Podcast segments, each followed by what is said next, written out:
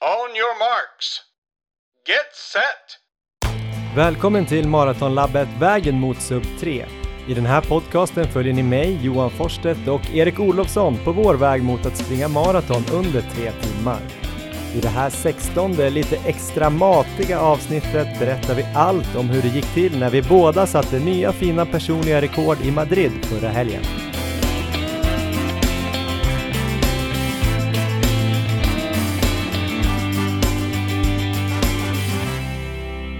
Ja, men god dag Erik Olofsson, hur är läget så här dagarna efter det stora loppet i Madrid? God dag, det är lite stelt, men annars så är det helt okej. Hur är det själv? Ja, men det är bra. Jag har haft en ganska bra känsla, i alla fall de här första 2 dagarna. Det är ju onsdag nu, loppet var i söndags. Känner mig lite stel i benen. Idag hade jag en liten sån här post-running blues, tror jag. Ja, att jag berätta. Känner liksom att...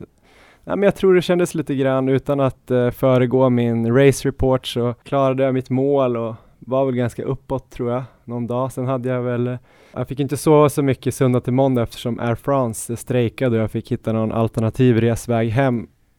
Så jag tror det kanske tog ut sin rätt och jag kände nu lite grann att jobbigt att börja fokusera på nästa mål redan nu. En tomhet efter att klara målet. Ja, men precis. Har du läst något om det eller? Nej. Ja, men till alla som lyssnar då så är det här alltså ett avsnitt som kommer handla mycket om våra tankar och funderingar efter våra lopp som vi sprang i Madrid i söndags. Jag sprang ju halvmaraton och Erik maraton. De som följer oss på Instagram där vi heter Maratonlabbet vet väl redan hur det gick för oss, men vi har ju inte berättat exakt hur det gick till. Och förhoppningsvis ska ni kunna lära er något av våra race reports. Vi kommer gå igenom våra lopp utifrån hur vi upplevde det. Och sen kommer vi också lista 3 positiva grejer och 3 negativa grejer som hände. Där jag tror att någon kan nog ta med sig någonting till era lopp. Till exempel Stockholm Marathon om 5-6 veckor. Och jag tycker väl, Johan, att den som hade störst framgång där nere i Madrid ska börja. Så vi börjar med det som är... Det är positiva, och då är det ju du som ska få börja det här. Allt är ju relativt. Jag tyckte ju du gjorde en fantastisk prestation, men om vi utgår från vilka målsättningar vi hade så var det ju bara jag som klarade den av oss 2. Mitt mål var ju att springa under 1:24 på halvmaraton och mitt resultat blev 1:22,54, så det var med marginal. Eller vad säger du, Erik? Fantastiskt. Och onödigt bra. Som coach, eller delcoach här i alla fall, så är jag ju otroligt nöjd med upplägget. Och prestationen då efter upplägget såklart. Ja, nej, men det gick ju till så här då att vi träffades, du och jag, i Madrid på lördagen direkt på lunch vid 14:30-15 där någonstans. Så då åt vi, som Linda Backman sa, pasta. Inte så mycket protein, men mycket pasta och så bruschetta och bröd och sådär. Yes. Så där la vi även upp taktiken inför loppet som jag ska återkomma till. Jag tänkte bara gå igenom snabbt dagen innan. För den fortsatte ju så att jag stack ut och joggade lite grann. 5 kilometer plus lite löpskolning och några fartökningar för att få igång benen. Sen åt jag precis så där som Linda sa, alltså SOKs kostrådgivare som vi intervjuade i avsnitt 14. Att jag åt en ordentlig lunch vid 3, sen 6:30 åt jag en lättare måltid och sen strax innan 10 åt jag en till lättare måltid. Så jag åt ju som ingen riktig middag utan 2 lättare måltider där på kvällen. Ja.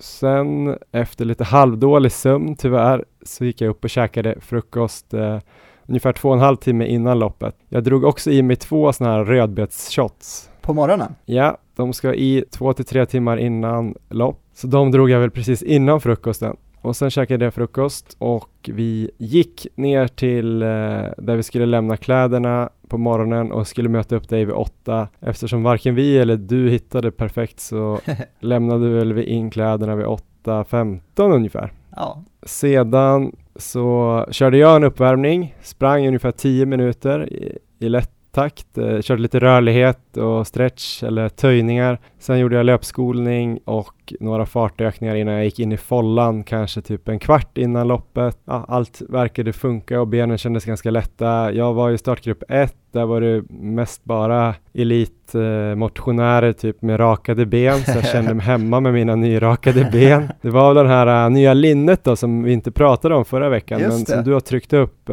linnen här till Maratonlabbet. Jag hade ju en liten rolig val på mitt bröst. Precis. Det var väl det enda som inte kändes helt hemma där bland alla de där seriösa löparna. Men jag tänker att de fick sig lite ett leende på läpparna i alla fall. Det fick jag i alla fall. Lite avundsjuka tror jag. Ja, jag tror det. Aha.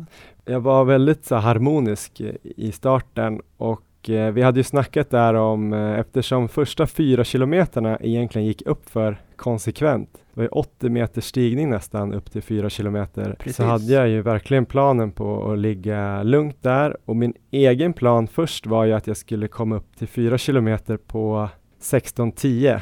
Ja. Eller första femman då på 20:10. För det planade ut mellan 4 och 5. Men dagen innan när vi snackade, då sa vi så här att, eller du sa att ja, du kan nog, det gör nog ingenting om du kommer vid 2020 ungefär efter 5 kilometer. Ja, precis. Så, och det var ju verkligen så det kändes när jag sprang sen, att det var brantare än vad jag hade tänkt mig. Så jag kom till 5 på 20:23. Så det var ju nästan exakt enligt dagen innan planen. Och jag kände faktiskt också där i början i de här uppförsbackarna att där var nästan enda gången jag kände mig lite låg mentalt. För där kände jag att så här, oj, det är redan jobbigt. Annars brukar ju lopp vara så här, oj vad lätt det går i början. Ja. Men då kollade jag på min arm där jag hade skrivit maskin och stark. Och då trummade jag bara på där. Och efter ett tag så hade jag lite folk som låg precis i rygg på mig. Så då kände jag också så här, de här tycker att jag är en bra rygg att hålla. Jag undrar om de trodde att jag var sub-3-ballongen eftersom det stod sub-3 på min rygg. Sant. Ja, men det gick stabilt där och sen efter 4 så planade det ju mycket riktigt ut. Då hade jag 2 kilometer där som var platta där jag försökte komma ner i liksom farten lite, så under 4. Och bara liksom återhämta mig för de här första 4. Drack lite vatten vid 5 kilometer. Yeah. Och sen vid 6 kilometer så visste jag att det skulle börja gå ut för, så då släppte jag på ganska ordentligt. Och där hittade jag också en bra rygg på en kille som också sprang väldigt jämnt med klockan. Liksom. Jag såg att han hade koll ganska ofta på klockan. Och han rullade på, liksom, tryckte på lite utför och så sakta han in lite uppför. Så det kändes som att han hade liksom en riktigt bra rygg på så sätt. Att det kändes som han också höll verkligen farten där. Samma som jag. Hur ofta kollar du din klocka? Hur pass bra koll har du varje kilometer så att säga? Ja, alltså jag kollar ju farten några gånger per kilometer. Men sen så stämmer jag ju av ofta tiden varje kilometer. Ja, så. Precis. Men sen hade jag ju en hjälm med mig i fickan, i shortsen, som jag drack precis efter 9, eller drack, jag åt den precis efter 9 kilometer och drack lite vatten. Ja. Där fick jag en jäkla fart och sprang från min rygg, tror jag. Jag vet inte om jag fick den här energin. Jag vet inte vad som hände riktigt. För plötsligt hade jag 3:30 fart där i någon nedförsbacke. Och sen, som sagt, sprang från mina ryggar där. Men den här killen som sprang så jämnt, han kom ikapp mig igen vid 13-14. Aha. Och då förstod jag väl att jag kanske tryckte på lite mycket där i någon av backarna. Men sen hängde jag ju på honom igen då, hyfsat. Så jag släppte han aldrig mer än kanske 20 meter eller något. Men fram till det så var det inga svackor egentligen, utan du kände dig stark hela vägen dit. Ja, absolut. Det kändes bra. Det var någon sån där backe där jag fick med en liksom så här tanke att oj, det här var jobbigt att komma upp för. Men nej, inga riktiga svackor. Sen var det ju mellan 15 och 16 så hade jag ju koll på att det skulle vara nästan en hel kilometer som var uppför. Ja. Men då kände jag samtidigt att jag hade, vid 15 så vid 15 kilometer hade jag 59,15. Just det. Och där hade jag ju sagt att jag skulle ha 59,30. Så då hade det gått lite snabbare där. Så då kände jag att men jag ska bara upp för den här kilometern till 16 och ha 1:03,30 där. Ja. Så jag får göra den här på 4:15 om jag känner för det. Liksom, försök bara inte pressa det för hårt. Liksom, ta dig upp för den här backen med så lite energispill som möjligt. Och sen vid 16 så var det egentligen, då hade jag ju, om jag var där under 1:03,30, då hade jag tänkt att det var ett lopp dit. i princip. Yeah. Som jag skulle klara på 1:03.30. Och sen var det ett lopp därifrån till målet. För då visste jag att om jag gör den här riktigt bra, runt 19:30, då skulle jag kanske kunna ta mig in under 1:23 till och med. Det var så smygmål som du inte hade nämnt, va? Ja, men kanske lite smygmål som hade börjat planteras i mitt huvud sista veckan kanske. Det kändes som att det gick bra på träningen och folk pratade om att jag kanske kunde göra låga. Du sa ju att jag skulle göra låga 1:23 och så där, och då tänkte jag, ja men då, men det var nog mer att jag tänkte 1:03.30 efter 16. Sen har jag en femma att är jag riktigt pigg då kan jag göra låga 1:23. Och är jag inte pigg så borde jag ändå kunna kämpa mig in under 1:24. För då räckte det att jag skulle ligga på 4 fart resten. Och det tänker jag att jag hade liksom med en spurt och sådär.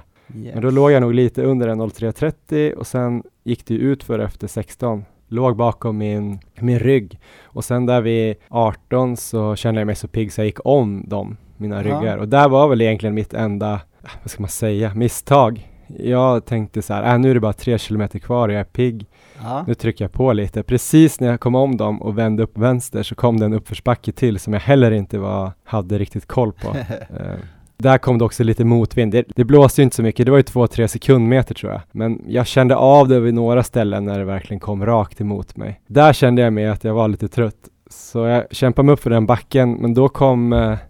när jag kom upp på platten där, då kom de här ikapp mig igen, de här mina ryggar. Så, men då tänkte jag, okej, det där var lite för tidigt ryck, så la jag mig bakom dem igen. Aha. Fram till 19 kilometer. Kanske börjar bli långrandigt här, men då vid 19 så var det så här, nu går det ut för ner till 20,5. Då tänkte jag, nu trycker jag på, nu har jag kan få under 1:23. Så då tryckte jag på, plötsligt så rycker det till lite grann i vänster baksida. Alltså en liten sån här irritation som en liten krampkänning. Aha. Och jag har ju haft mycket krampproblem i mina dagar på längre lopp och sådär. Och sällan på halvmara, men nu har det gick det lite fortare än vad det har gjort förut. Så då kände jag så här, ska det sabbas av att jag måste stanna och stretcha nu? Och då började jag känna, det var faktiskt enda paniken i loppet där. Fick du sänka tempo eller kunde du bara trycka på? Ja, men jag tänkte så här att... Eller om det blir kramp nu, då kan jag missa 1:24. Jag kommer absolut inte klara 1:23 om jag får riktig kramp. Jag var tvungen att dra ner lite på tempot. Och tänka lite mer på hur jag sprang. Jag försökte inte ha lika hög så här hälkick på vänster. Jag vet inte om det hjälper, men det kändes som att jag försökte ta i lite mer med höger ben. Det låter kanske konstigt, men ja, på något sätt så höll jag det där i schack. Det kom några ryck till i baksidan lår, men gick också ner för där. Så då klarade jag mig till 20,5 och när jag vände upp där då tänkte jag så här att jag är en maskin. Jag är stark. Men jag kollade faktiskt på mantrat igen och så så målraken var egentligen i princip uppför i 500 meter eller någonting, men när det var 1 minut kvar till 1:23 så såg jag att jag borde klara det. Så det var sjukt härligt att komma in under 1:23, för då tänkte jag så här, nu kan jag till och med, kanske Erik till och med lite stolt överraska honom. Alltså det var fantastiskt. Jag är framförallt så stolt över hur du höll våran plan med en lugn öppning och sen bara liksom ökade med en negativ split. Och det var väl, om man tar femmerna bara så gick det snabbare och snabbare. Eller i mitten gick det i samma tempo, men sen så sista var snabbast också. Ja, jag tror det. Den andra femman var ju rätt snabb också, men det skulle jag säga var överlägset den mest lättsprungna sträckan också tror jag. Jag tror det gick mest nerför där. Så, men jag hade ju 3:5 på runt 19:30 efter den där första 20:25. Så nej, det var ett enligt skolboken. Sen vet man ju aldrig, om man inte lägger sig ner och får liksom dropp efteråt, då vet man ju inte om så här, det kanske fanns lite mer. Jag hade inte så här superhög puls när jag kom i mål. Jag hade faktiskt 175. Så där tänkte jag, kanske hade kunnat pressa mig lite till så här under loppet. Och du vet, man får alltid de där funderingarna när man inte riktigt vet att man har gått in i väggen. Men jag tror inte det fanns så mycket mer totalt sett under loppet i alla fall. Ja, grymt. Sammanfattningsvis då, efter den här långa historien om mitt lopp, så tänkte jag sammanfatta det här i några punkter. Plus och minus, där man kanske kan lära sig någonting. Jag kommer i alla fall ta med mig det till framtiden. Och första plusset då, det är det vi snackat om lite grann. Att jag följde taktiken så himla bra. Yes.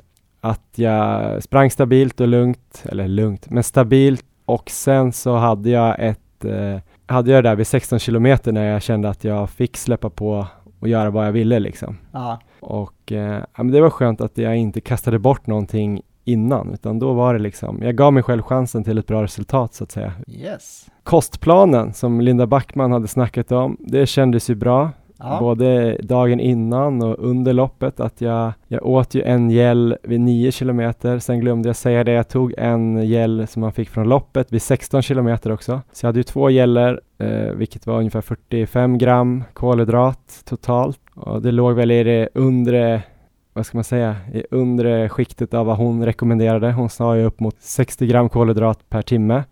Ja. Sen då, till de här sista minuten-knepen. De följer ju ganska väl ut, som vi snackade om i förra veckan. Ja. Jag hade ju en lista där med 5 grejer som jag hade tänkt att prova. Där du dissade några och hissade några. Jag testade 4 av dem där faktiskt. Och de här orden på armarna, eller orden på armen, stark och maskin, det använde jag flera gånger. Tror att det kan ha hjälpt lite grann. Ja. Benen var ju välrakade, släta, snabba. Ja. Det vet jag inte om det gjorde någonting, men det kändes i alla fall inte dåligt. Och rent psykologiskt, kände du snabb? Ja, men jag kände mig ganska snabb inför och sådär. Men när jag väl sprang vet jag inte om jag tänkte på det så mycket. Ja. Rödbetsjuicen, det var inga problem med magen och jag kände mig stark liksom i andningen. Och det kändes som musklerna fick syre, jag hade ju aldrig liksom mjölksyra eller sådär. Så det kan ha gjort att jag inte blev lika trött. Och sen skorna då, att jag tog de här lite lättare skorna, det kändes bra. Jag kände mig snabb och lätt hela vägen. Så nu vet jag inte om man ska rekommendera folk att testa nya saker. Men ni kan ju börja testa dem nu om ni till exempel ska springa Stockholm Marathon. Bra tips! Sen hade jag lite svårare faktiskt att ta ut de negativa sakerna eftersom det gick ganska bra. Men jag ändå kommer fram till några grejer. Och det var dels var det sömnen. Alltså hela veckan innan försökte jag ändra min vanliga dygnsrytm lite grann. Ja. Att försöka gå upp lite tidigare, alltså så här vid 7 och kanske komma säng vid 10. För att jag skulle liksom dagen innan loppet kunna somna där vid 10 ganska lätt. Så jag hade kunnat fått 7-8 timmars sömn. Nu funkar inte det alls, utan jag var ju helt stirrig och jag var ju ändå vaken typ till 1-2 liksom på natten. Och det var varmt och jag var helt så här stinn i kroppen. Jag tror att jag var liksom helt uppvilad, så det gick ju inte att somna där ändå. Och då kände jag liksom att då kanske var onödigt att hålla på och lägga om dygnsrytmen hela veckan, för det tror jag gjorde att jag fick några timmar mindre sömn totalt i veckan än vad jag är van vid. Så då tänker jag att är det inte så här supertidig start, typ 5 eller någonting. Aha. Då tänker jag så här, sov som vanligt, så mycket man kan under veckan. Sen kommer man klara sista natten med lite dålig sömn, så kommer man ändå vara pigg sådär. Yes. Sen var det bara så små grejer inför loppet. Det var ju att vi gick fel, både du och vi, till den här inlämningen av grejer. Ja, vi hade ju inte full koll på vart den låg. Eller på kartan såg det ut som att det var vid målet, men det var ju snarare 1 kilometer upp från målet. Närmare starten nästan. Ja. En liten grej. Gick 10 minuter där. Det känns lite onödigt. Sen fanns det inte toapapper på bajamajorna. Ja. Det har jag aldrig varit med om. Så det kanske man ska kolla upp. Eller ha med sig papper inför loppet. Sen kan man ju bara slänga bort det om man inte använder det. Nu behövde jag aldrig använda toapapper. Ja. Så det var ju lugnt. Men jag hade ju eventuellt tänkt att försöka. Lustigt att du nämner det. Jag hade ju en sån här slit- och slängjacka som jag hade på mig. Som jag bara tog av och slängde av när loppet skulle börja. Och jag hade ju faktiskt lite toalettpapper i den. Ja. Så det hade jag. Ja, jag hade ju en liten slit- och släng-tisha. Ja. Som jag inte hade några fickor i. Så därför hade jag inget papper i den. Men däremot så hade jag tänkt att använda den som papper. Om det krisade så att säga. Men jag slapp det. Sen sista grejen då. Ja. Det här, hade ju ganska bra koll på banan ändå. Men ändå så känns det alltid som att det går ju inte att veta exakt hur de här banorna ser ut bara efter att kolla på profilen. För att de kan ju inte få ut alla backar och sånt där. Det hade kunnat bli bättre. Det var inte dåligt, men det hade kunnat bli ännu bättre. Så där tänker jag väl att det var ett dumt ryck där efter 18 kilometer. Aha. Lite för tidigt. Och sen var de där backarna vid 10 och 15 som jag inte alls var riktigt beredd på. Så det är väl mer att om man har möjlighet att springa banan eller jogga banan på något sätt, så, eller läsa, ibland brukar det vara beskrivningar varje kilometer. Ja, man kanske tjänat lite på att läsa dem också, men det där var mer, det var en liten grej. Jag känner så här, med tanke på dina minus så tycker jag du har gjort ett ganska perfekt lopp här. Jag tror jag har Jag skulle kunna få upp 10 minus som är mycket starkare än dina 3. Nu ska vi gå över till det riktigt intressanta. Erik Olofssons första sub 3-försök. Det som hela den här podden går ut på. Att vi ska klara sub 3 under det här året. Och eftersom du har tränat så himla bra så skulle du göra ditt första försök här i Madrid. Och du var inför det här helt 100% säker på att du skulle klara sub 3. Nej, det ska jag inte säga. Jo, du sa det flera gånger i podden, plus att när vi träffades utanför podden sa du med eftertryck att du skulle vara sjukt förvånad om du inte klarade sub 3. Men innan vi lyssnar på din race report så ska vi bara höra ett litet klipp som jag spelade in direkt efter loppet. Eller det hade kanske gått 20 minuter, det var första gången vi träffades efter Eriks målgång. Då lät han ungefär så här. Vad säger du så här direkt efter loppet? Nej, jag är sjukt besviken. Jag har ingen koll på tiden. Min klocka krånglade hela vägen. Så jag visste inte vad jag fick, men jag anade att det var över 3. Men nej, det är tufft med maraton alltså. Fan. 3 timmar är sjukt tufft mål. Så jag har inget att skylla på. Jag hade inte krafter för att ta mig under 3 dagar definitivt. Yes, det där var alltså Erik efter loppet. Lite besviken, skyllde på klockan. Men sen sa han också i nästa andetag att han inte hade något att skylla på. Så hur var det där nu då, Erik? Vad hände egentligen i söndags? Innan jag börjar nu och går igenom min race report så tänkte jag bara rikta mig till alla lyssnare här och säga att jag har stor respekt till alla lyssnare och alla andra dessutom som har sprungit maraton under 3 timmar. Det är en fantastisk prestation och jag har ännu inte lyckats, men jag kommer kämpa vidare och så får vi se om vi kan ta det om ett par veckor istället. Så, och min race report kommer börja, jag kommer inte gå igenom så mycket vad som hände innan, för där hade vi ungefär samma upplägg och sådär. Utan min race report börjar 15 minuter innan start när jag går in i follan. Och då har vi alla de här taktikgenomgångarna bakom oss. Jag har handlingsplaner för olika scenarion i loppen, om jag känner mig trött tidigt eller om jag känner mig stark sent i loppet, hur jag ska liksom lägga upp det. Tanken är ju, som vi gick igenom i förra avsnittet, att jag ska gå ut i 4.20 till 4.25 på grund av att de första 4 kilometerna är väldigt uppför. Så att jag har väldigt klart för mig vilket tempo jag ska hålla och vilket tempo jag liksom ska gå ner i sen efter 5 kilometer när jag ska ner lite under maratonfart. Så jag har en väldigt klar bild för mig hur jag ska ligga rent fartmässigt. Så givetvis väljer löpargudarna att slå ut min GPS-klocka lagom till start. Så 15 minuter innan starten ska gå och jag sätter igång min klocka där så hittar den ingen signal. 10 minuter till start, samma sak. 5 minuter till start, samma sak. Så det är, för många skulle det här säkert inte vara ett speciellt stort problem, utan många springer väl på känsla och är väldigt duktiga på det. Men det är inte riktigt min styrka, måste jag ju erkänna. Så att det här var ett ganska stort stressmoment innan start. Klockan då, om vi går igenom det, så kom den igång efter 3 kilometer av loppet och sen visade den felaktig info resten av loppet. Och det här i kombination med att de definitivt inte hade speciellt många klockor längs vägen. Jag tror inte jag såg några egentligen officiella klockor så här vid kilometerpasseringarna. Det gjorde ju att jag fick springa hela det här loppet på känsla. Får jag bara fråga en sak till då? Vi pratade lite om det, men bara så att lyssnarna kanske tänker så här att men varför kollade han inte bara på sin egen tidtagning, eller varför satt han inte bara igång klockan och kollade på tiden och jämförde med kilometermarkeringarna, eller varför kollade han inte vad klockan var på klockan, för visste jag att starten gick 9.05 till exempel, hade du bara kunnat mätt och så här, räknat ut. Ja, men det är en bra poäng. Jag hade någon tanke där strax innan start att jag skulle liksom skippa och bara dra igång en klocka istället och skippa liksom puls och kilometertider sen och allting sånt där. Men jag tänkte istället att den kommer nog gå igång, den kommer nog hitta signalen, så då kan jag dra igång den efter kanske 2-3 kilometer när den är igång och sen så tar jag loppet därifrån istället och räknar i huvudet helt enkelt. Så det var liksom min tanke. Och det fungerade ju också så, den kom ju igång, men problemet var ju sen att den visade ju fel tider.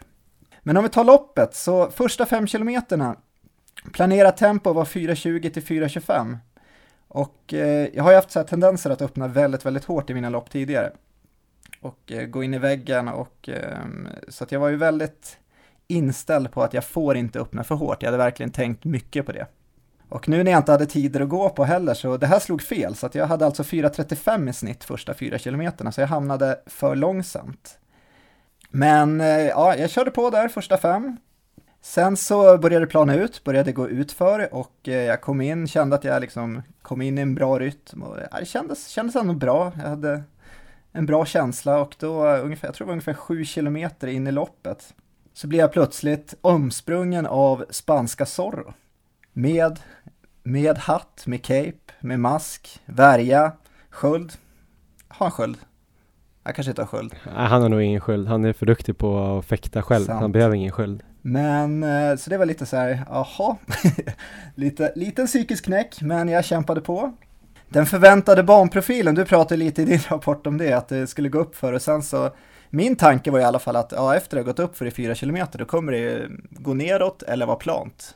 Och det var liksom den bilden jag hade i huvudet, men som jag kände det var att man var ju konstant i en backe. Antingen gick det upp för eller ner för hela tiden. Där kommer ju en sån här av mina största misstag som jag tror i efterhand, det var ju just nedförsbackarna, för det var väldigt många nedförsbackar. Där så sprang jag och min tanke då var liksom att jag skulle hålla igen. Eller ja, det var ju på grund av att när jag kollat lite så här inför Boston Marathon där det är väldigt mycket utför i början. Så rekommenderar många att man ska liksom inte springa på för hårt för att då kommer man kunna dra på sig och bli väldigt trött i benen senare så att man ska ändå försöka hålla igen lite och någonstans hade jag den tanken i huvudet så jag sprang nästan och bromsade lite nedförsbackarna. Så det var nog en riktig sån här taktisk miss som jag gjorde det här loppet. Att du låg lite för långsamt uppför helt enkelt och sen så tryckte du aldrig på nedför så att du tjänade aldrig in det. Du låg rätt nedför typ. Ja, alltså uppförsbackarna tror jag inte var något problem. Där låg jag nog ganska bra som jag skulle men just nedför skulle jag säkert legat på mycket mer. Men om vi tar sen 15 kilometer fram till halvmara så det var då jag började med mitt energiintag.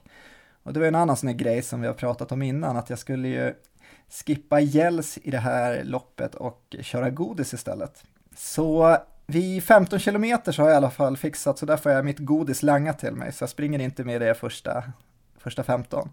Och det märkte jag direkt när jag fick det att det var ju väldigt störigt att springa med. Jag hade försökt liksom dela upp det så jag skulle kunna ha det i fickorna på shortsen och så. Men ja, det märktes direkt att det fungerade inte speciellt bra. Så det var lite störigt. Halvmarapasseringen. Då kollade jag på min GPS-klocka som jag tror fungerar. Och enligt mina uträkningar så passerade jag på 1:28.30. Så då fick jag så här ett positivt besked. Jag ligger bra till. Jag har liksom till och med marginal. Jag har en bra känsla. 4 minuter senare ungefär så piper det till och då anar jag att vänta nu passerade jag halvmaran där. Så då vet jag inte riktigt om jag ligger på 1:28.30 eller om jag faktiskt ligger på 1:32. Men kämpa på, fortsatt tokuperat. Däremot så är det, du vek ju av där någonstans tror jag vid 16 kilometer va Johan? Ja, 17 tror jag, 16-17. Ja. Så att det som händer sen i alla fall därefter, jag tror det var vid 25, det är att man kommer in i de här riktigt centrala delarna. Så där var det en enorm stämning, det var, folk stod väldigt nära och bara vrålade fram en, så där var det liksom fantastiskt att springa, det var riktigt, riktigt kul. Och där började jag känna att jag började verkligen plocka placeringar, för jag höll ju mitt tempo, jag kunde ändå hålla liksom ett jämnt tempo kände jag och jag tyckte jag låg på bra och där... Det var ju en sån här bra positiv kick där att jag kände att jag liksom började plocka folk hela tiden. Och efter 3 mil ungefär så har jag fortfarande en bra känsla i kroppen, plocka massor och placeringar.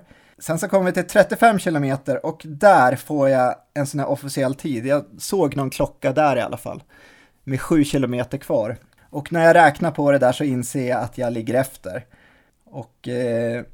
jag har ändå en så pass bra känsla att när jag liksom räknar snabbt i huvudet så vet jag, eller jag tror att om jag springer på 4 minuters tempo nu i snitt resten av vägen så kommer jag klara sub 3.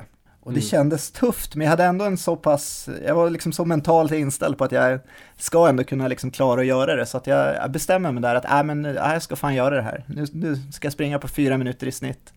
Efterhand så var det felaktigt, det hade inte räckt med 4 minuter i snitt i vilket fall, men rent mentalt så beslutade jag liksom att nu ska jag gå all in och göra det här. Och precis när jag beslutat att gå all in, då viker vi av till höger. In i världens längsta uppförsbacke. Den tar aldrig slut. Man bara ser långt bort i horisonten hur det bara fortsätter att gå uppför. Och där tror jag någonstans får jag den här psykiska liksom knäcken, alltså att jag inser att det här kommer bli för tufft, det här kommer jag inte fixa. Men kämpa på i alla fall. Jag känner mig, ja, det känns ju i benen helt klart och sådär, men det är inte så att jag liksom har gått in i väggen eller så, utan jag känner mig fortfarande ganska stark. Så jag kämpar på där i de här uppförsbackarna och vid 38 kilometer så plockar jag spanska Zorro. Ja, härligt. Det var ju viktigt. Ja, verkligen. Så det var en sån här skönt minne. Sen så springer jag och väntar att du ska dyka upp där någonstans, för du hade ju sagt att 40 kilometer, eventuellt lite innan, så kommer jag få min triggerbild med alla de här mantran på. Vid 40 kilometer så står du, Johan Forstedt, vid sidan och filmar och hejar på mig. Så där får jag extra styrka. Jag får dessutom den här fantastiska bilden som jag sätter på armen. Ja. Kollar min klocka och inser att jag kommer vara tvungen att göra de sista 2 kilometerna på 2 minuter i snitt för att springa sub 3.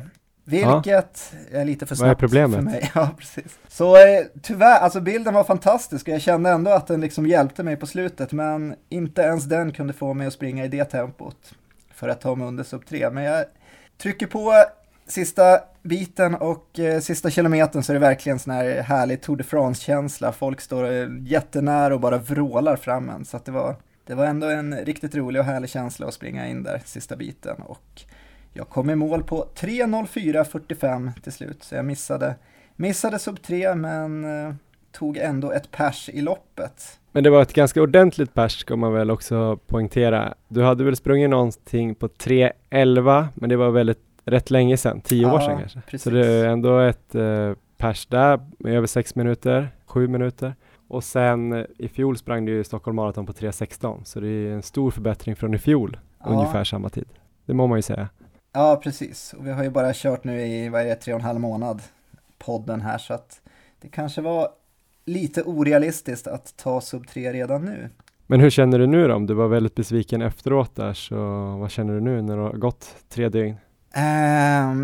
Jo, men det känns bättre, gör det. Det är den största besvikelsen egentligen, att jag hade nästan hellre haft ett lopp där jag fick springa i det tänkta tempot och sen gå in i väggen, så jag såg hur länge jag liksom kunde hålla.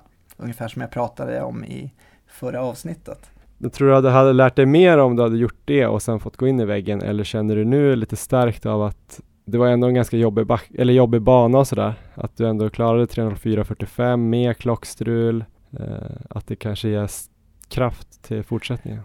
På ett sätt vet jag att jag kan springa hela distansen, att jag kan hålla hela distansen, så det är ju...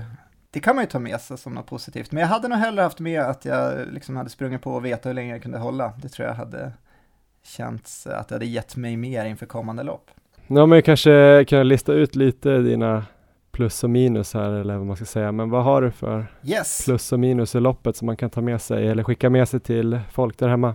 Ja, plus nummer 3, det är precis som du nämnde här, att lunchen som sista måltiden dagen innan. Nummer 2, det taktiska upplägget gällande farten, för att jag följde ju faktiskt det taktiska upplägget. Jag började lite långsamt och sen ökade jag med ungefär 10 sekunder sen på resten av loppet och höll in i mål. Det var ju bara att jag sprang för långsamt hela vägen. Men däremot så taktiken fungerade ju, om man ser det ur det perspektivet. Och nummer 1 är väl just det här att uthålligheten då, att jag kunde ändå liksom hålla farten hela loppet. För tidigare har jag ju gått in rejält i väggen efter typ 32-33. Så att då har jag ändå gett någonting, alla de här långa passen och alla milen. Men hur kändes benen då? Blev de mindre stum än vad de har blivit förut? Eller nu när du har sprungit de här 40 kilometers passen och många 35-or och sådär. Ja. Känner du liksom att det svarar bättre eller? Ja, absolut. Jag kunde definitivt hålla i bättre på slutet. Trots att det var väldigt mycket uppför där så höll jag ändå farten in i mål. Minus nummer 3. Ja, men då kan vi gå in på energiintaget. Och då var det ju godis som jag provade istället för gels. Och på ett sätt fungerade det, för jag gick inte in i väggen, men det var krångligt, det var opraktiskt och det var, på slutet så var det ganska äckligt också att liksom ta de här sista godiset. Så att alltså känslan jag hade var ju som jag haft med gels förut, alltså att jag var ganska äcklad av att ta det på slutet. Och det var ju betydligt mer opraktiskt än att ha med sig gel och springa med det. Så att det här som jag hade på min lista förut som nummer 1 kommer jag plocka bort helt från den listan.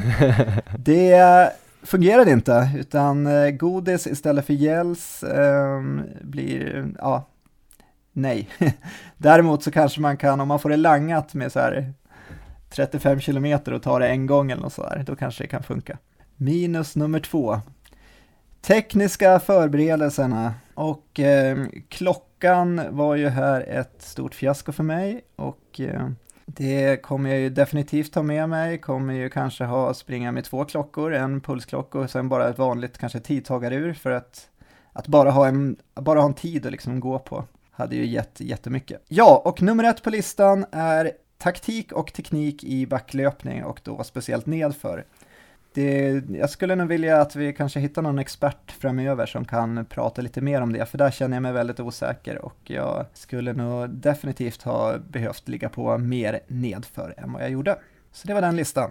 Men så man kan säga att all den här träningen då, 15 veckor där du har sprungit upp mot 12 milsveckor, du har optimerat det mesta hit och dit, så följde lite på klockan där, en gammal klocka. Nej, jag tror faktiskt inte jag hade haft någon chans på sub 3 i vilket fall. Jag vet inte, det kanske till och med var det här kanske var det ultimata för att få så bra tid som möjligt.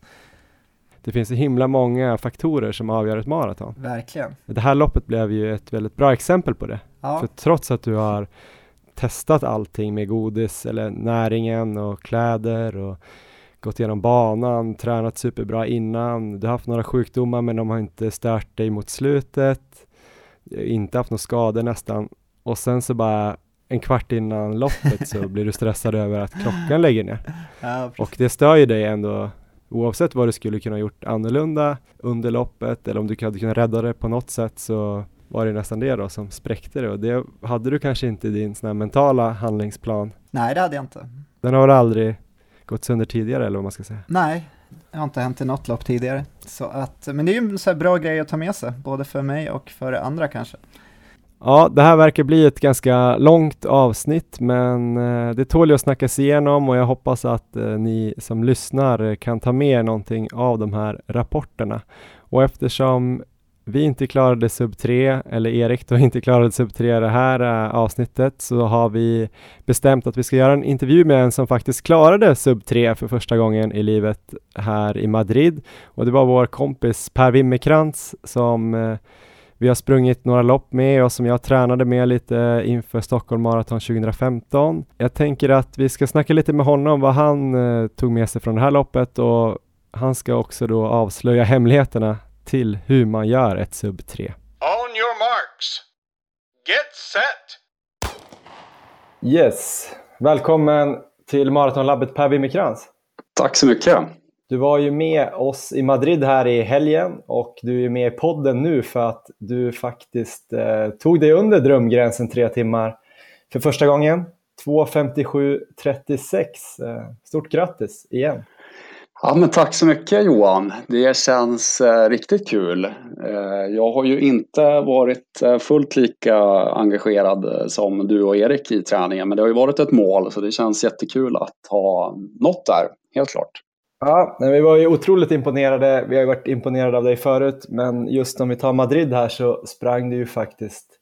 Du hade 1:28:53 efter halva loppet, och så som sagt 2:57:36, vilket ger egentligen 2 identiska halvor, vilket är en dröm för alla maratonlöpare, tror jag. Berätta lite om hur du tänkte kring loppet och hur du upplevde det. Absolut. Jag hade en ganska tydlig plan hur jag ville lägga upp loppet. Och den var så här att jag tänkte att jag skulle försöka hålla ett tempo som är ungefär 4:12, vilket skulle göra att man då ja, på något sätt avvarar varje 5 kilometer på ungefär 21 minuter. Vilket då skulle göra att jag skulle passera vid 20 kilometer på 1:24. Och det i all på något sätt man säger, strul som jag också upplevde. Erik hade också vissa tekniska problem. Jag hade en hel del problem med min klocka.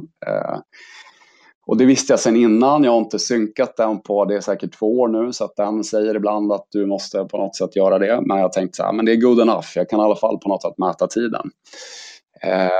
Det jag såg då var att vid den här 20 kilometers passeringen så är jag, trodde jag, 1 minut efter min tänkta måltid här vid 20 kilometer. Mm. Och det var ju inte bra på något sätt. Shit, kommer det här hålla? Men det jag såg då långt bort i horisonten, det var en sån här sub-3-ballong. Så då tänkte jag följande, det här blir min chans att på något sätt försöka jaga ikapp den och ja, försöka följa den in i mål. Så från att jag passerade 20 kilometer till att jag anslöt till den här gruppen, Sub-3-ballongen, runt 30. Det var ju ett ganska tufft jagande, men det höll, och sen var det en bra resa sista 12 får jag lov att säga ändå. Men det var den milen då, som, var den på något sätt avgörande, tänker du, för att du skulle vara liksom viktigt att hänga på där i klungan för att kunna få den här sluttiden, eller? Absolut. Jag skulle nog säga att hade jag inte sett den här sub-3-ballongen så hade jag inte, ja, nu spekulerar jag bara, men jag tror faktiskt inte att det hade gått lika bra då. Det kan vi prata lite mer senare, men jag är ju en ganska old school löpare så tillvida att jag inte litar så mycket på puls eller på snitttider och så vidare. Men det försökte jag ju ändå då på det här loppet att hålla en viss snitttid, och det funkade inte, och då på något sätt fick jag gå tillbaks till back to basic och bara på något sätt jobba mer med löpningen i stunden. Och även om jag fick ligga på ganska hårt de här 10 kilometerna mellan 20 och 30 för att ansluta den här gruppen, så kändes det bra, och det var ju helt klart den etapp som kändes bäst i loppet. Men energimässigt då, hur blev det där egentligen? För både jag och Erik hade ju ganska uträknade liksom energiintag, vart vi skulle käka och vad vi skulle käka. Och du inför sa mer att jag tar en mugg där och en mugg här och en banan där kanske. Liksom lite som att du skulle dricka på alla, men lite mer på känsla. Hur funkar det? Hur mycket fick du i det? Ja, nej, men jag tyckte att det höll jättebra. Jag körde vatten på alla stationer som erbjöd det. Och sen var det väl ungefär på varannan som man kunde få någon form av sportdryck. Och sen kanske det var på var tredje station som det erbjöds banan eller liknande. Så jag körde som sagt en klunk vatten i regel, lite sportdryck och en tugga banan eller 2. Och det kändes okej. Jag är lite så känslig för att både äta och dricka när jag springer, så att jag försöker hålla det till ett minimum. Sen får jag nog lov att säga att slutet av det här loppet var det ganska varmt också där framåt 12-snåret, så då kände jag mig rätt så torr i munnen, men det höll i alla fall. Ja, helt fantastiskt. Ja, det är som att din prestation skrattar våra stackars löparkroppar i ansiktet på något sätt. Om man spolar tillbaka bandet lite grann, bara lite bakgrund. Vi känner ju varandra sedan Östersund och vi har ju spelat hockey ihop. Så du är ju inte ens en löpare i grunden. Du är en hockeyspelare i grunden som i och för sig alltid var duktig på typ Cooper-test och sånt där när vi gjorde det med hockeyn, men det är först på senare år som du har börjat springa lite mer. Och ändå är det så pass bra. Hur förklarar du det egentligen? Nej, men jag vet inte. Jag tänker att du och jag, Johan, gjorde ju ett maraton 2015 i Stockholm. Och egentligen var det väl den våren som jag på allvar upptäckte löpningen och hur kul och härligt det är att löpa. Så jag menar, i samband med det, vi hade ju en fin tradition där att köra mycket långlopp på fredagar, sådana här 20-25 kilometers pass. Och lite det har jag hållit i under de här åren. Sen har det varit lite varierande träning till och från. Men sen efter Wien förra våren när du och Erik var iväg och sprang, då hittade jag någon liten taggning igen och har väl tränat hyfsat bra sedan dess. Och nu sista veckan här, eller egentligen sedan årsskiftet, har jag tränat bra tycker jag. Så att, jag vet inte. Jag har tränat hyfsat bra sedan 2015 och toppat det under våren här. Du, vi ska väl tillägga där att Stockholm Marathon 2015 sprang ju vi tillsammans, men medan du höll våran målsättning så tappade jag lite på slutet. Du kom in strax under 3:10. Precis. Så det är drygt 10 minuter snabbare tid här i Madrid än i Stockholm. Ja. Men den här våren då, vad är det du har gjort? Eller kan du beskriva träningen lite grann? Ja, men det kan jag göra. Om vi börjar vid årsskiftet, då var väl jag i hyfsat bra fysisk form, men hade haft lite känningar under hösten här. Jag har hållit på att renoverat min lägenhet, haft lite problem med ländrygg och annat. Men då kände jag att jag kom igång bra med löpningen och hade väl som någon slags idé att köra i alla fall ett långpass i veckan. Och för mig så är väl ett långt pass någonstans mellan 20 och 25 kilometer. Och utöver det så kör jag ofta lite kortare pass, typ Södermalm runt som är kanske en 10, lite varierande fart så. Och ibland något intervallpass utöver det också. Så jag har faktiskt kollat här nu inför det här samtalet, så jag har sett att i snitt under 2018 här, de här man kan säga 15 veckorna inför Madrid Marathon, så har jag kört i snitt 42 kilometer i veckan. Och det, en mara i veckan helt enkelt. En mara i veckan. Och då har det varit lite varierande kvalitet de här veckorna. Men man kan säga att jag har haft 13 riktigt bra veckor av de här 15. Sen jag åkte skidor och sen blev det lite vila efter det och så vidare. Så man kan säga att snarare 2 långpass här mot slutet. Och säg löpning i alla fall 4 dagar i veckan någonstans. 3-4 snarare. Men du pratar också om att du inte kanske är lika nördig som mig och Erik när det gäller att kolla upp puls och springa efter snitttid. Du kör ju lite mer efter känsla och även ibland inte ens har med dig klockan som jag förstår det, eller inte, i alla fall inte titta så mycket på den. Skulle du säga att det är det som är nyckeln för dig till att du är så bra, eller skulle du säga att du kunde vara ännu bättre om du till exempel drog upp det och sprang i alla fall 7-8 mil och lite mer strukturerat och lite mer som efter storboken? Ja, men det är en bra fråga. Jag tänker man kan väl både vända det där till något positivt, att man på något sätt lär känna sin kropp. Man snarare utgår från den dagsform man har än att utgå från ett bestämt pass, ett visst tempo och så vidare. Sen tror jag ju samtidigt, skulle jag på något sätt vilja ta min löpning till nästa steg, så tror jag absolut att jag skulle behöva ha mycket mer tanke bakom mina pass och kanske träna mer strukturerat i olika tempon och så vidare. Så att det är kanske för- och nackdelar. Samtidigt, om vi återgår till loppet där i Madrid och egentligen den fas som jag känner mig allra mest nöjd med och egentligen allra mest trygg med, det är ju den när jag bara på något sätt låter bena gå och kör det som känns bäst för stunden. Sen, det hade det inte gått så hade jag kanske suttit och sagt här att fan, det här att träna och så hitta någon struktur.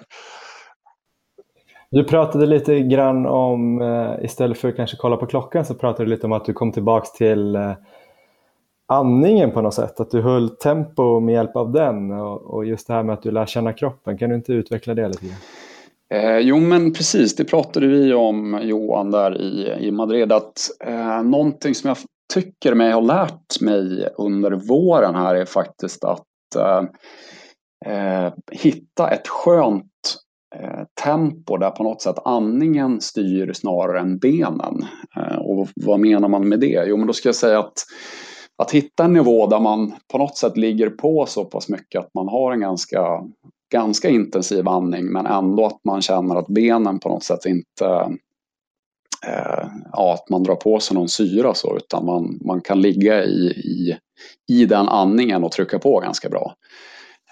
Och det, jag vet inte om det är en strategi från min sida, men jag har på något sätt känt att göra som Erik, att ligga och träna kanske 8-10 mil i veckan, det har ju nog varken tid eller motivation att göra, och jag har väl på något sätt försökt ligga lite mer och köra en snabbare pass, och då på något sätt andningen var det som har styrt mig i de passen.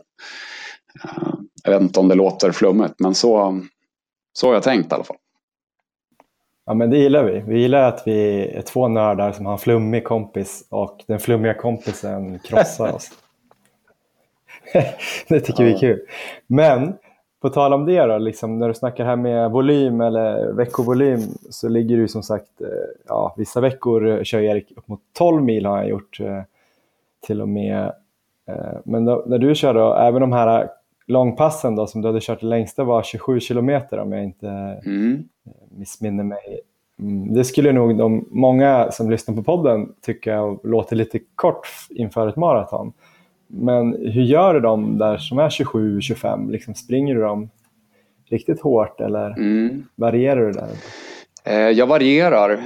Jag skulle säga att det tenderar att bli är väl att jag ofta börjar lugnt, och det kan till och med vara så att jag tänker så, men idag kör jag mina 25 kilometer och jag tar ett lugnt tempo. Men sen det som ofta händer det är att jag ändå på något sätt mitt i det här passet ändå växlar upp och kör ett betydligt högre tempo. Så att det, jag vet inte om det är rätt eller fel, men det blir lite så här att det ena passet påminner ganska mycket om det andra, och det börjar lugnt och avslutas ganska snabbt då. Sen har jag väl haft några pass här på slutet då jag har kört mer strukturerat, att men nu ska jag verkligen ta de här, vad kan det bli, 18 kilometerna och köra det i ett högt tempo. Och sen börja med lite uppvärmning och sen jogga ner lite och så vidare. Men annars många av de här långpassen som sagt så börja lugnt och avslutar i ett högre tempo. Men till sist här då, om du får tänka lite fritt om hur jag och Erik ska klara sub 3 då, efter vad du upplevt här i helgen med våra samtal här efter loppet. Har du några tips från din synvinkel som vi ska ta med oss?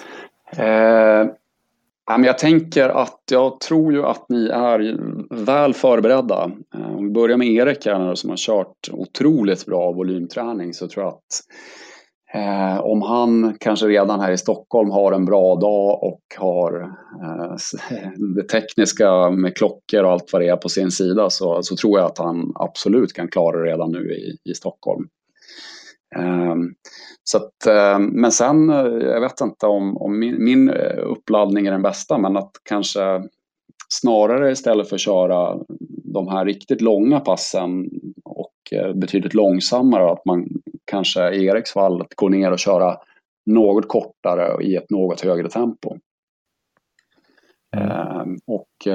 Om inte annat den psykologiska aspekten pratade vi lite om efter loppet där i Madrid, att exempelvis en ganska kuperad bana, det kanske är så att man kan ta det lugnare i uppförslutan, men då måste man också vara bättre på att ligga på ordentligt när det bär lite utför. Så det är lite sådana aspekter, att jobba lite mer tempo, så tror jag absolut att ni kommer klara det. Och i ditt fall vad det gäller Frankfurt i oktober, så tror jag att det är nog bara pumpa på nu. Jag menar, din tid på halvmaran här känns ju absolut som att den pekar i den riktningen, så att det är nog bara att hålla i, tror jag. Ja, men tusen tack för att du tog dig tid, och tack för uppvisningen i helgen. Ha det bra, Per, så hörs vi framöver. Tack så mycket och fortsatt lycka till.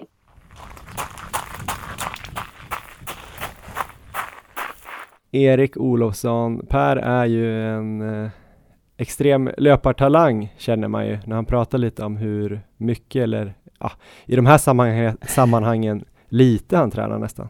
Ja, verkligen. Jag undrar hur jag skulle springa om jag sprang med hans upplägg. Det hade varit ganska intressant att veta.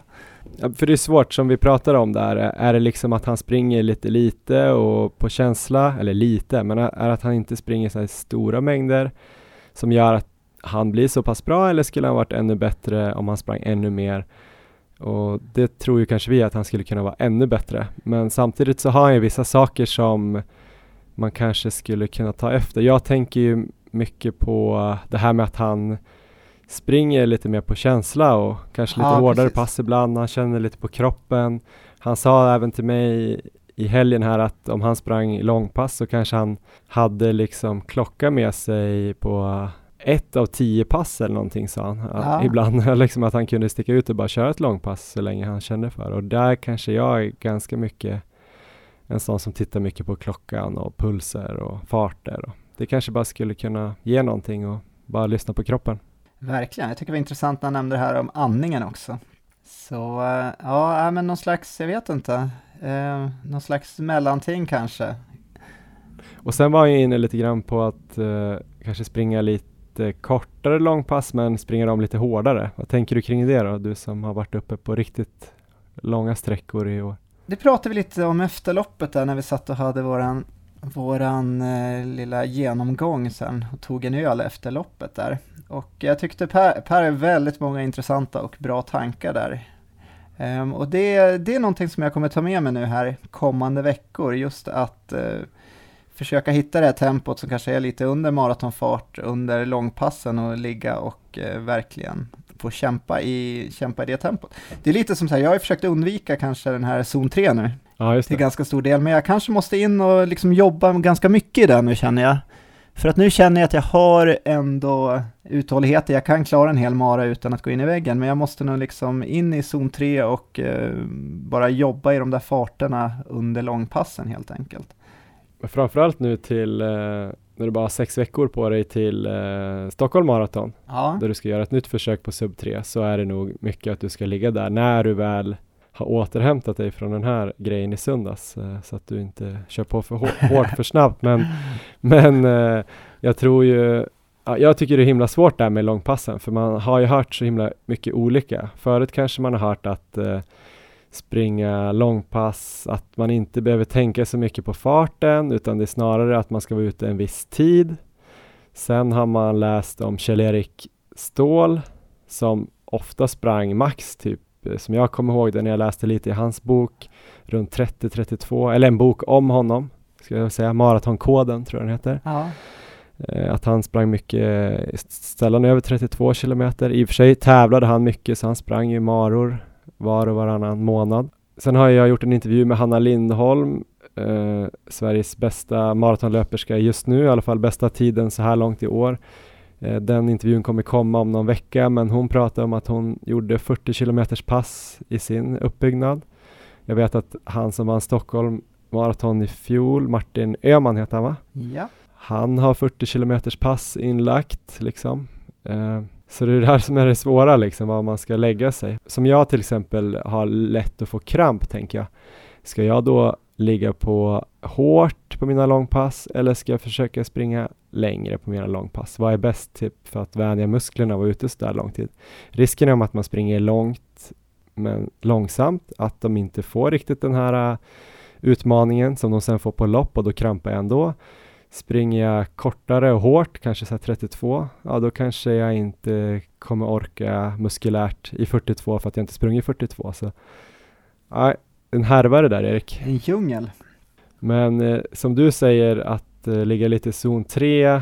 Kanske en kompromiss är att ligga lite längre långsamma pass i början av en träningscykel. Och sen när det börjar närma sig loppet, de här sista 8-10 veckorna, att då gå ner och trycka på hårdare och lite kortare kanske. Precis, det är lite min tanke nu här. För nu har jag ju såklart en lugn vecka här efter maran. Men sen så har jag 4 veckor egentligen där jag kommer kunna träna på inför Stockholm Marathon. Och där, alltså det, min känsla nu, jag vill bara liksom träna hårt, jag vill ha tempo. Jag känner att jag har kört så lugnt här på slutet med de här zon 2-passen och att jag vill verkligen komma igång nu och liksom köra tempo och liksom få plåga mig själv på träning. Så jag är väldigt, väldigt motiverad för de här 4 veckorna som kommer. Så kommer jag en lugn sista vecka för att toppa lite, men det gäller väl att hitta någon slags balans här ändå på hur man ska köra. Men som Per sa, med de här passen på kanske 20-25 kilometer och ligga i väldigt, eller i hårt tempo, det, sådana kommer jag definitivt ha med.